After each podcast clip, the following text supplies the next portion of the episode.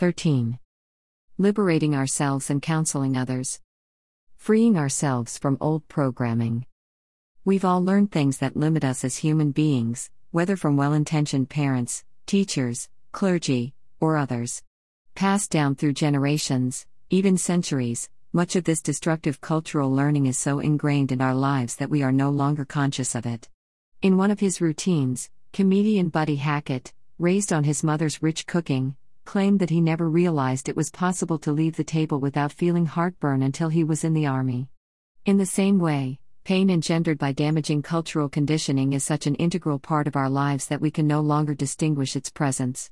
It takes tremendous energy and awareness to recognize this destructive learning and to transform it into thoughts and behaviors that are of value and of service to life. This transformation requires a literacy of needs and the ability to get in touch with ourselves, both of which are difficult for people in our culture. Not only have we never been educated about our needs, we are often exposed to cultural training that actively blocks our consciousness of them. As mentioned earlier, we have inherited a language that served kings and powerful elites in domination societies. The masses, discouraged from developing awareness of their own needs, have instead been educated to be docile and subservient to authority.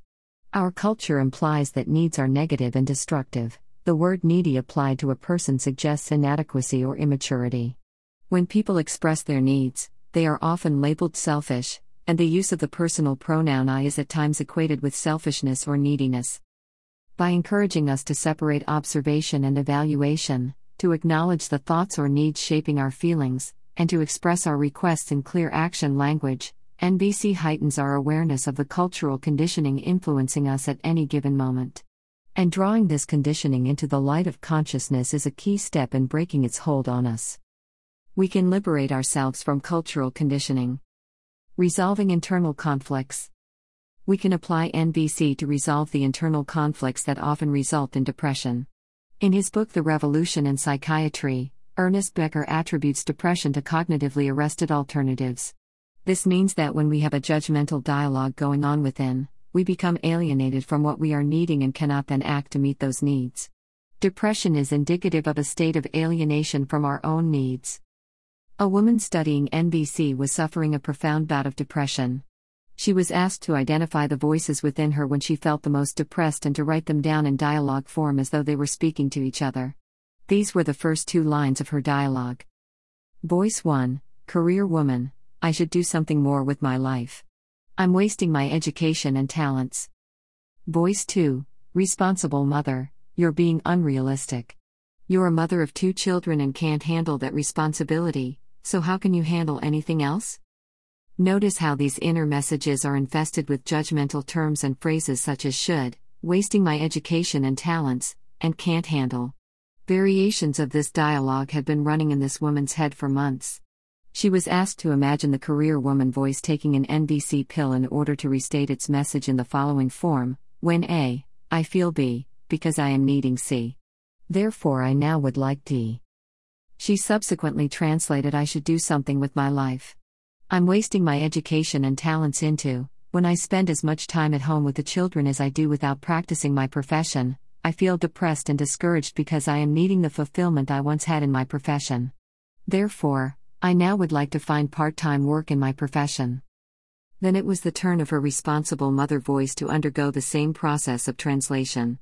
These lines You're being unrealistic. You're a mother of two children and can't handle that responsibility, so how can you handle anything else? Were transformed into When I imagine going to work, I feel scared because I'm needing reassurance that the children will be well taken care of. Therefore, I now would like to plan how to provide high quality child care while I work and how to find sufficient time to be with the children when I am not tired. This woman felt great relief as soon as she translated her inner messages into NVC. She was able to get beneath the alienating messages she was repeating to herself and offer herself empathy. Although she still faced practical challenges, such as securing quality child care and her husband's support, she was no longer subject to the judgmental internal dialogue that kept her from being aware of her own needs. The ability to hear our own feelings and needs and empathize with them can free us from depression. Caring for our inner environment. When we are entangled in critical, blaming, or angry thoughts, it is difficult to establish a healthy internal environment for ourselves. NVC helps us create a more peaceful state of mind by encouraging us to focus on what we are truly wanting rather than on what is wrong with others or ourselves. A participant once reported a profound personal breakthrough during a three day training. One of her goals for the workshop was to take better care of herself, but she woke at dawn the second morning with the worst headache in recent memory. Normally, the first thing I'd do would be to analyze what I had done wrong. Did I eat the wrong food? Did I let myself get stressed out? Did I do this? Did I not do that? But, since I had been working on using NVC to take better care of myself, I asked instead, what do I need to do for myself right now with this headache? Focus on what we want to do rather than what went wrong. I sat up and did a lot of really slow neck rolls, then got up and walked around, and did other things to take care of myself right then instead of beating up on myself. My headache relaxed to the point where I was able to go through the day's workshop. This was a major, major breakthrough for me. What I understood, when I empathized with the headache, was that I hadn't given myself enough attention the day before, and the headache was a way to say to myself, I need more attention. I ended up giving myself the attention I needed and was then able to make it through the workshop. I've had headaches all my life, and this was a very remarkable turning point for me. At another workshop, a participant asked how NVC might be used to free us from anger provoking messages when we are driving on the freeway. This was a familiar topic for me. For years, my work involved traveling by car across the country, and I was worn and frazzled by the violence provoking messages racing through my brain. Everybody who wasn't driving by my standards was an archenemy, a villain. Thoughts spewed through my head what the hell is the matter with that guy? Doesn't he even watch where he's driving? In that state of mind, all I wanted was to punish the other drivers, and since I couldn't do that, the anger lodged in my body and exacted its toll. Eventually, I learned to translate my judgments into feelings and needs and to give myself empathy, Boy, I am petrified when people drive like that. I really wish they would see the danger in what they are doing. Phew. I was amazed how I could create a less stressful situation for myself by simply becoming aware of what I was feeling and needing rather than blaming others. Diffuse stress by hearing our own feelings and needs. Later, I decided to practice empathy toward other drivers and was rewarded with a gratifying first experience. I was stuck behind a car going far below the speed limit and slowing down at every intersection. Fuming and grumbling, that's no way to drive. I noticed the stress I was causing myself and shifted my thinking instead to what the other driver might be feeling and needing. I sensed that the person was lost, feeling confused, and wishing for some patience from those of us following. When the road widened enough for me to pass, I saw that the driver was a woman who looked to be in her 80s with an expression of terror on her face. I was pleased that my attempt at empathy had kept me from honking the horn or engaging in my customary tactics of displaying displeasure toward people whose driving bothered me. Diffuse stress by empathizing with others. Replacing diagnosis with NVC. Many years ago, after having just invested nine years of my life in the training and diplomas necessary to qualify as a psychotherapist, I came across a dialogue between the Israeli philosopher Martin Buber and the American psychologist Carl Rogers, in which Buber questions whether anyone can do psychotherapy in the role of a psychotherapist. Buber was visiting the United States at the time and had been invited, along with Carl Rogers, to a discussion at a mental hospital in front of a group of mental health professionals. In this dialogue, Buber posits that human growth occurs through a meeting between two individuals who express themselves vulnerably and authentically in what he termed an I thou relationship. He did not believe that this type of authenticity was likely to exist when people meet in the roles of psychotherapist and client. Rogers agreed that authenticity was a prerequisite to growth. He maintained, however, that enlightened psychotherapists could choose to transcend their own role and encounter their clients authentically. Buber was skeptical. He was of the opinion that even if psychotherapists were committed and able to relate to their clients in an authentic fashion, such encounters would be impossible as long as clients continued to view themselves as clients and their psychotherapists as psychotherapists. He observed how the very process of making appointments to see someone at their office, and paying fees to be fixed, dimmed the likelihood of an authentic relationship developing between two persons. This dialogue clarified my own long standing ambivalence toward clinical detachment a sacrosanct rule in the psychoanalytic psychotherapy I was taught. To bring one's own feelings and needs into the psychotherapy was typically viewed as a sign of pathology on the part of the therapist. Competent psychotherapists were to stay out of the therapy process and to function as a mirror onto which clients projected their transferences, which were then worked through with the psychotherapist's help. I understood the theory behind keeping the psychotherapist's inner process out of psychotherapy and guarding against the danger of addressing internal conflicts at the client's expense. However, I had always been uncomfortable maintaining the requisite emotional distance, and furthermore believed in the advantages of bringing myself into the process. I thus began to experiment by replacing clinical language with the language of NVC. Instead of interpreting what my clients were saying in line with the personality theories I had studied, I made myself present to their words and listened empathically. Instead of diagnosing them, I revealed what was going on within myself. At first, this was frightening. I worried about how colleagues would react to the authenticity with which I was entering into dialogue with clients. However, the results were so gratifying to both my clients and myself that I soon overcame any hesitation. Today, 35 years later, the concept of bringing oneself fully into the client therapist relationship is no longer heretical, but when I began practicing this way, I was often invited to speak to groups of psychotherapists who would challenge me to demonstrate this new role. I empathized with clients instead of interpreting them, I revealed myself instead of diagnosing them. Once I was asked, by a large gathering of mental health professionals at a state mental hospital, to show how NVC might serve in counseling distressed people. After my one hour presentation, I was requested to interview a patient in order to produce an evaluation and recommendation for treatment. I talked with the 29 year old mother of three children for about half an hour. After she left the room, the staff responsible for her care posed their questions. Dr. Rosenberg, her psychiatrist, began please make a differential diagnosis. In your opinion, is this woman manifesting a schizophrenic reaction or is this a case of drug induced psychosis? I said that I was uncomfortable with such questions. Even when I worked in a mental hospital during my training, I was never sure how to fit people into the diagnostic classifications. Since then, I had read research indicating a lack of agreement among psychiatrists and psychologists regarding these terms. The reports concluded that diagnoses of patients in mental hospitals depended more upon the school the psychiatrist had attended than the characteristics of the patients themselves. I would be reluctant, I continued, to apply these terms even if consistent usage did exist, because I failed to see how they benefited patients. In physical medicine, pinpointing the disease process that has created the illness often gives clear direction to its treatment, but I did not perceive this relationship in the field we call mental illness. In my experience of case conferences at hospitals, the staff would spend most of its time deliberating over a diagnosis. As the allotted hour threatened to run out, the psychiatrist in charge of the case might appeal to the others for help in setting up a treatment plan. Often this request would be ignored in favor of continued wrangling over the diagnosis. I explained to the psychiatrist that NVC urges me to ask myself the following questions rather than think in terms of what is wrong with a patient what is this person feeling? What is she or he needing? How am I feeling in response to this person, and what needs of mine are behind my feelings?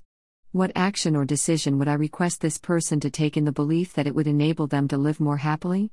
Because our responses to these questions would reveal a lot about ourselves and our values, we would feel far more vulnerable than if we were to simply diagnose the other person. On another occasion, I was called to demonstrate how NVC could be taught to people diagnosed as chronic schizophrenics. With about 80 psychologists, psychiatrists, social workers, and nurses watching, 15 patients who had been thus diagnosed were assembled on the stage for me. As I introduced myself and explained the purpose of NVC, one of the patients expressed a reaction that seemed irrelevant to what I was saying. Aware that he'd been diagnosed as a chronic schizophrenic, I succumbed to clinical thinking by assuming that my failure to understand him was due to his confusion. You seem to have trouble following what I'm saying, I remarked. At this, another patient interjected, I understand what he's saying, and proceeded to explain the relevance of the first patient's words in the context of my introduction. Recognizing that the man was not confused, but that I had simply not grasped the connection between our thoughts, I was dismayed by the ease with which I had attributed responsibility for the breakdown in communication to him. I would have liked to have owned my own feelings by saying, for example, I'm confused. I'd like to see the connection between what I said and your response, but I don't. Would you be willing to explain how your words relate to what I said? With the exception of this brief departure into clinical thinking, the session with the patients went successfully. The staff, impressed with the patients' responses, wondered whether I considered them to be an unusually cooperative group of patients. I answered that when I avoided diagnosing people and instead stayed connected to the life going on in them and in myself, people usually responded positively. A staff member then requested a similar session be conducted, as a learning experience, with some of the psychologists and psychiatrists as participants. At this, the patients who had been on stage exchanged seats with several volunteers in the audience. In working with the staff, I had a difficult time clarifying to one psychiatrist the difference between intellectual understanding and the empathy of NVC. Whenever someone in the group expressed feelings, he would offer his understanding of the psychological dynamics behind their feelings rather than empathize with the feelings. When this happened for the third time, one of the patients in the audience burst out, Can't you see you're doing it again? You're interpreting what she's saying rather than empathizing with her feelings. By adopting the skills and consciousness of NVC, we can counsel others in encounters that are genuine, open, and mutual, rather than resort to professional relationships characterized by emotional distance, diagnosis, and hierarchy. Summary NVC enhances inner communication by helping us translate negative internal messages into feelings and needs. Our ability to distinguish our own feelings and needs and to empathize with them can free us from depression. By showing us how to focus on what we truly want rather than on what is wrong with others or ourselves, NVC gives us the tools and understanding to create a more peaceful state of mind. Professionals in counseling and psychotherapy may also use NVC to engender mutual and authentic relationships with their clients. NVC in action Dealing with resentment and self judgment. A student of nonviolent communication shares the following story. I had just returned from my first residential training in NVC. A friend whom I hadn't seen for two years was waiting for me at home.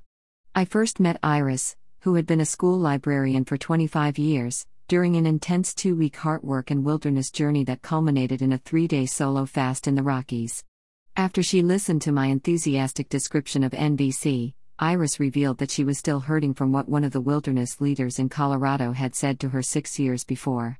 I had a clear memory of that person, Wild Woman Leave, her palms, gouged with rope cuts, holding steady a belayed body dangling against the mountain face. She read animal droppings, howled in the dark, danced her joy, cried her truth, and mooned our bus as we waved goodbye for the last time. What Iris had heard Leave say during one of the personal feedback sessions was this Iris, I can't stand people like you, always and everywhere being so damn nice and sweet, constantly the meek little librarian that you are. Why don't you just drop it and get on with it? For six years, Iris had been listening to Leave's voice in her head, and for six years she'd been answering Leave in her head. We were both eager to explore how a consciousness of NVC could have affected the situation. I role played Leave and repeated her statement to Iris. Iris, forgetting about NVC and hearing criticism and put down, you have no right to say that to me. You don't know who I am, or what kind of librarian I am. I take my profession seriously, and for your information, I consider myself to be an educator, just like any teacher. Me, with NVC consciousness, listening empathically, as if I were Leave, it sounds to me like you're angry because you want me to know and recognize who you really are before criticizing you. Is that so? Iris, that's right. You have simply no idea how much it took for me to even sign up for this trek. Look. Here I am, I finished, didn't I? I took on all the challenges these 14 days and overcame them all. Me, am I hearing that you feel hurt and would have liked some recognition and appreciation for all your courage and hard work? A few more exchanges followed, whereupon Iris showed a shift. These shifts, when a person feels hurt to his or her satisfaction, can often be observed bodily. For instance, a person may relax and take a deeper breath. This often indicates that the person has received adequate empathy and is now able to shift attention to something other than the pain they have been expressing. Sometimes they are ready to hear another person's feelings and needs. Or sometimes another round of empathy is needed to attend to another area of pain. In this situation with Iris, I could see that another piece needed attention before she would be able to hear leave. This is because Iris had had six years of opportunities to put herself down for not having produced an honorable comeback on the spot. After the subtle shift, she immediately went on. Iris, Darn, I should have said all this stuff to her six years ago. Me, as myself, an empathic friend, you're frustrated because you wish you could have articulated yourself better at the time? Iris, I feel like such an idiot.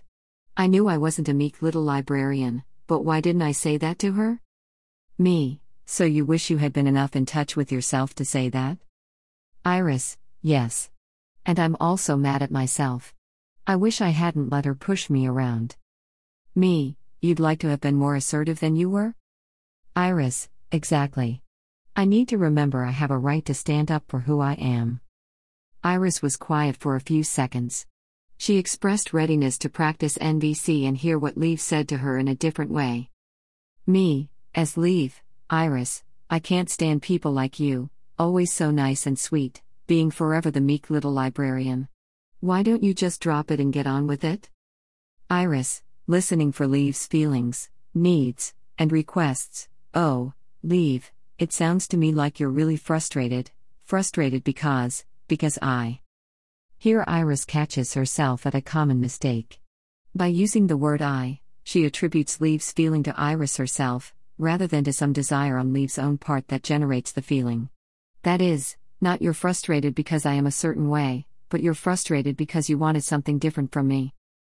Iris, trying again, okay, leave, it sounds like you're really frustrated because you are wanting, um, you're wanting. As I tried in my role play to earnestly identify with Leave, I felt a sudden flash of awareness of what I, as Leave, was yearning for. Me, as Leave, Connection, that's what I am wanting. I want to feel connected, with you, Iris. And I am so frustrated with all the sweetness and niceness that stand in the way that I just want to tear it all down so I can truly touch you. We both sat a bit stunned after this outburst, and then Iris said, If I had known that's what she had wanted, if she could have told me that it was genuine connection with me she was after, gosh, I mean, that feels almost loving. While she never did find the real leave to verify the insight, after this practice session in NVC, Iris achieved an internal resolution about this nagging conflict and found it easier to hear with a new awareness when people around her said things to her that she might previously have interpreted as put downs. The more you become a connoisseur of gratitude, the less you are a victim of resentment, depression, and despair. Gratitude will act as an elixir that will gradually dissolve the hard shell of your ego, your need to possess and control, and transform you into a generous being.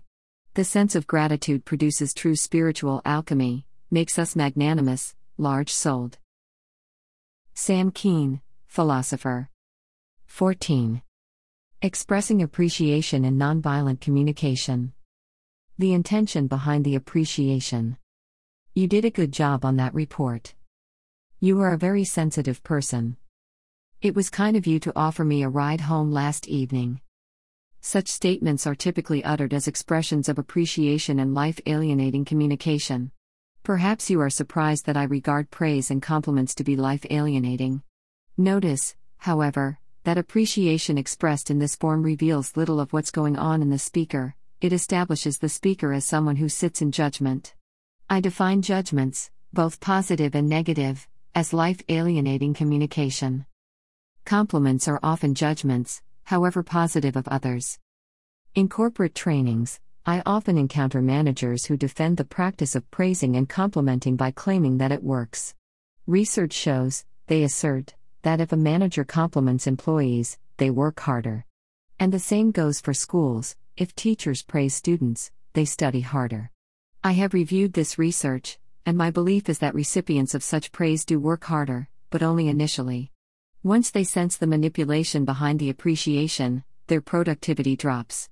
What is most disturbing for me, however, is that the beauty of appreciation is spoiled when people begin to notice the lurking intent to get something out of them. Furthermore, when we use positive feedback as a means to influence others, it may not be clear how they are receiving the message. There is a cartoon where one Native American remarks to another, Watch me use modern psychology on my horse. He then leads his friend to where the horse can overhear their conversation and exclaims, I have the fastest, most courageous horse in all the West. The horse looks sad and says to itself, How do you like that? He's gone and bought himself another horse. When we use NVC to express appreciation, it is purely to celebrate, not to get something in return. Our sole intention is to celebrate the way our lives have been enriched by others. Express appreciation to celebrate, not to manipulate. The three components of appreciation. NVC clearly distinguishes three components in the expression of appreciation the actions that have contributed to our well being, the particular needs of ours that have been fulfilled, the pleasureful feelings engendered by the fulfillment of those needs. The sequence of these ingredients may vary, sometimes all three can be conveyed by a smile or a simple thank you. However, if we want to ensure that our appreciation has been fully received, it is valuable to develop the eloquence to express all three components verbally. The following dialogue illustrates how praise may be transformed into an appreciation that embraces all three components. Saying thank you in NVC, this is what you did, this is what I feel, this is the need of mine that was met. Participant, approaching me after a workshop, Marshall, you're brilliant. MBR, I'm not able to get as much out of your appreciation as I would like. Participant, why, what do you mean? MBR, in my lifetime, I've been called a multitude of names, yet I can't recall seriously learning anything by being told what I am. I'd like to learn from your appreciation and enjoy it, but I would need more information. Participant, like what? MBR, first, I'd like to know what I said or did that made life more wonderful for you. Participant, well, you're so intelligent. MBR, I'm afraid you've just given me another judgment that still leaves me wondering what I did that made life more wonderful for you. Participant thinks for a while, then points to notes she had taken during the workshop. Look at these two places. It was these two things you said. MBR, ah, so it's my saying those two things that you appreciate. Participant, yes. MBR, next, I'd like to know how you feel in conjunction to my having said those two things.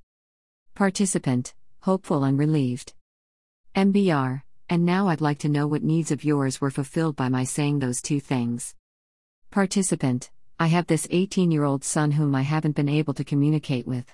I'd been desperately searching for some direction that might help me to relate with him in a more loving manner, and those two things you said provide the direction I was looking for. Hearing all three pieces of information what I did, how she felt, and what needs of hers were fulfilled I could then celebrate the appreciation with her. Had she initially expressed her appreciation in NVC, it might have sounded like this Marshall, when you said these two things, showing me her notes, I felt very hopeful and relieved, because I've been searching for a way to make a connection with my son, and these gave me the direction I was looking for. Receiving appreciation. For many of us, it is difficult to receive appreciation gracefully. We fret over whether we deserve it. We worry about what's being expected of us, especially if we have teachers or managers who use appreciation as a means to spur productivity. Or we're nervous about living up to the appreciation. Accustomed to a culture where buying, earning, and deserving are the standard modes of interchange, we are often uncomfortable with simple giving and receiving. NVC encourages us to receive appreciation with the same quality of empathy we express when listening to other messages. We hear what we have done that has contributed to others' well being, we hear their feelings and the needs that were fulfilled. We take into our hearts the joyous reality that we can each enhance the quality of others' lives. I was taught to receive appreciation with grace by my friend Nafs Asali. He was a member of a Palestinian team whom I had invited to Switzerland for training in NVC at a time when security precautions made training of mixed groups of Palestinians and Israelis impossible in either of their own countries. At the end of the workshop, Nafs came up to me. This training will be very valuable for us in working for peace in our country, he acknowledged. I would like to thank you in a way that we Sufi Muslims do when we want to express special appreciation for something.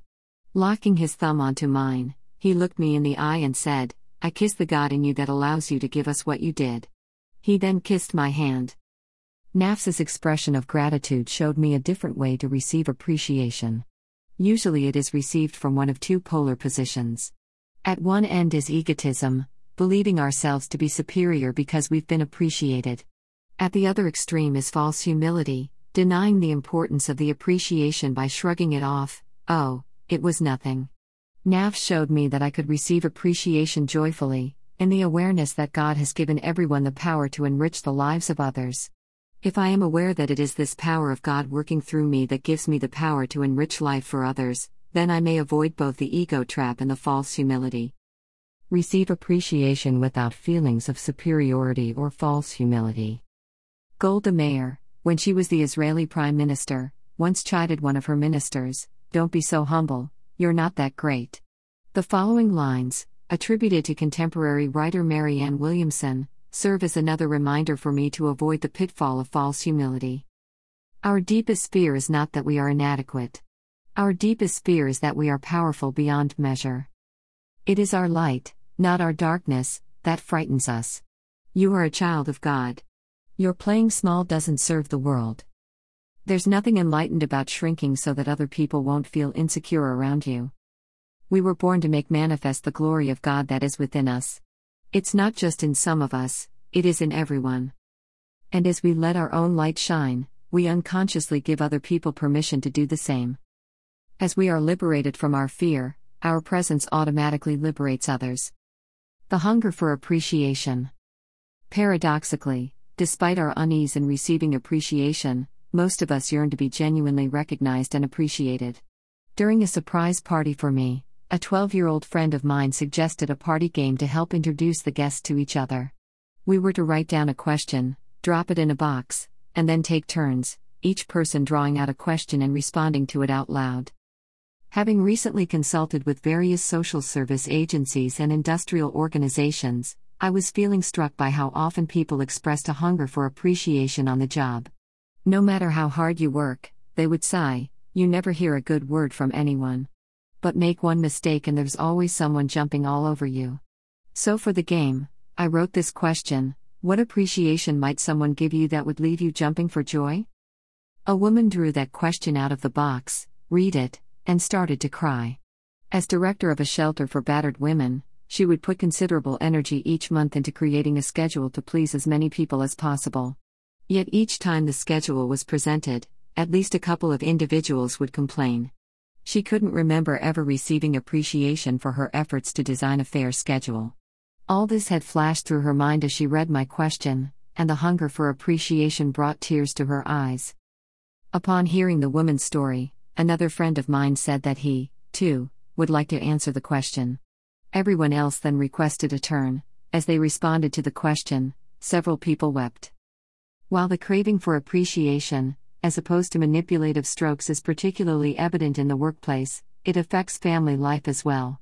One evening, when I pointed out his failure to perform a house chore, my son Brett retorted, Dad, are you aware how often you bring up what's gone wrong but almost never bring up what's gone right?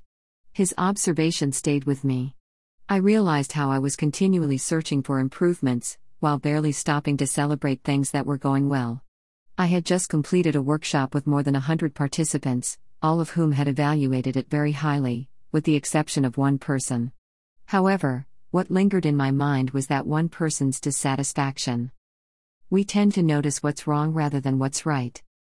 That evening, I wrote a song that began like this if I'm 98% perfect in anything I do, it's the 2% I've messed up.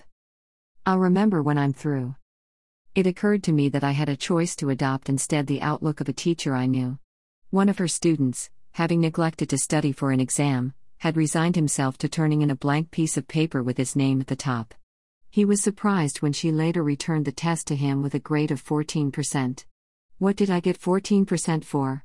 he asked incredulously. Neatness, she replied. Ever since hearing my son Brett's wake up call, I've tried to be more aware of what others around me are doing that enriches my life, and to hone my skills in expressing this appreciation. Overcoming the reluctance to express appreciation. I was deeply touched by a passage in John Powell's book The Secret of Staying in Love, in which Powell describes his sadness over having been unable, during his father's lifetime, to express the appreciation he felt for his father to his father. How grievous it seemed to me to miss the chance of appreciating the people who have been the greatest positive influences in our lives. Immediately, an uncle of mine, Julius Fox, came to mind. When I was a boy, he came daily to offer nursing care to my grandmother, who was totally paralyzed. While he cared for my grandmother, he always had a warm and loving smile on his face. No matter how unpleasant the task may have appeared to my boyish eyes, he treated her as if she were doing him the greatest favor in the world by letting him care for her. This provided a wonderful model of masculine strength for me, one that I've often called upon in the years since. I realized that I had never expressed my appreciation for my uncle, who himself was now ill and near death. I considered doing so, but sensed my own resistance. I'm sure he already knows how much he means to me, I don't need to express it out loud, besides, it might embarrass him if I put it into words. As soon as these thoughts entered my head, I already knew they weren't true. Too often I had assumed that others knew the intensity of my appreciation for them, only to discover otherwise. And even when people were embarrassed, they still wanted to hear appreciation verbalized. Still hesitant, I told myself that words couldn't do justice to the depth of what I wished to communicate. I quickly saw through that one, though, yes, words may be poor vehicles in conveying our heartfelt realities, but as I have learned, anything that is worth doing is worth doing poorly. As it happened, I soon found myself seated next to Uncle Julius at a family gathering, and the words simply flowed out of me.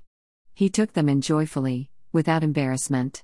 Brimming over with feelings from the evening, I went home, composed a poem, and sent it to him. I was later told that each day until he died three weeks later, my uncle had asked that the poem be read to him.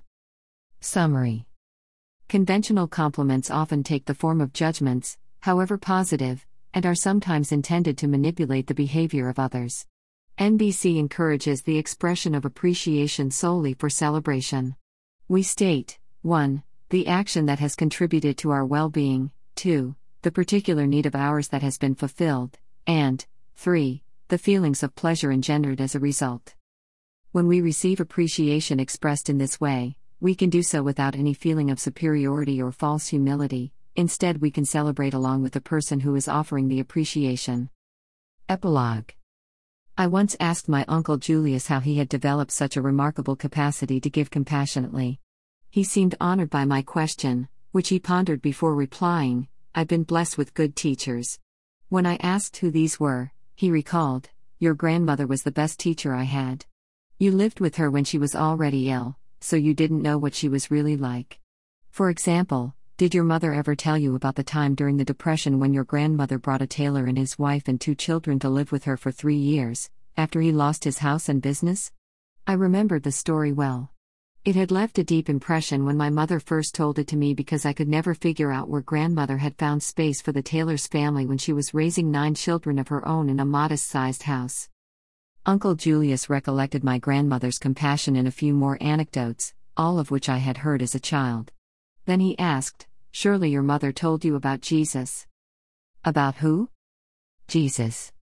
No, she never told me about Jesus.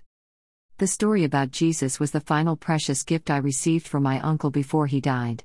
It's a true story of a time when a man came to my grandmother's back door asking for some food. This wasn't unusual. Although grandmother was very poor, the entire neighborhood knew that she would feed anyone who showed up at her door.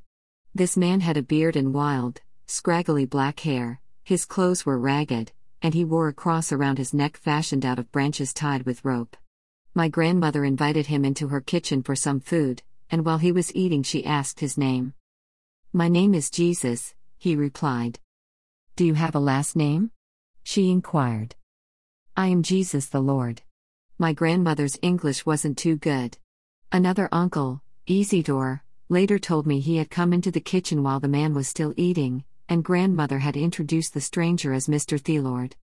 As the man continued to eat, my grandmother asked where he lived. I don't have a home. Well, where are you going to stay tonight? It's cold. I don't know. Would you like to stay here? She offered. He stayed seven years. When it came to communicating nonviolently, my grandmother was a natural. She didn't think of what this man was.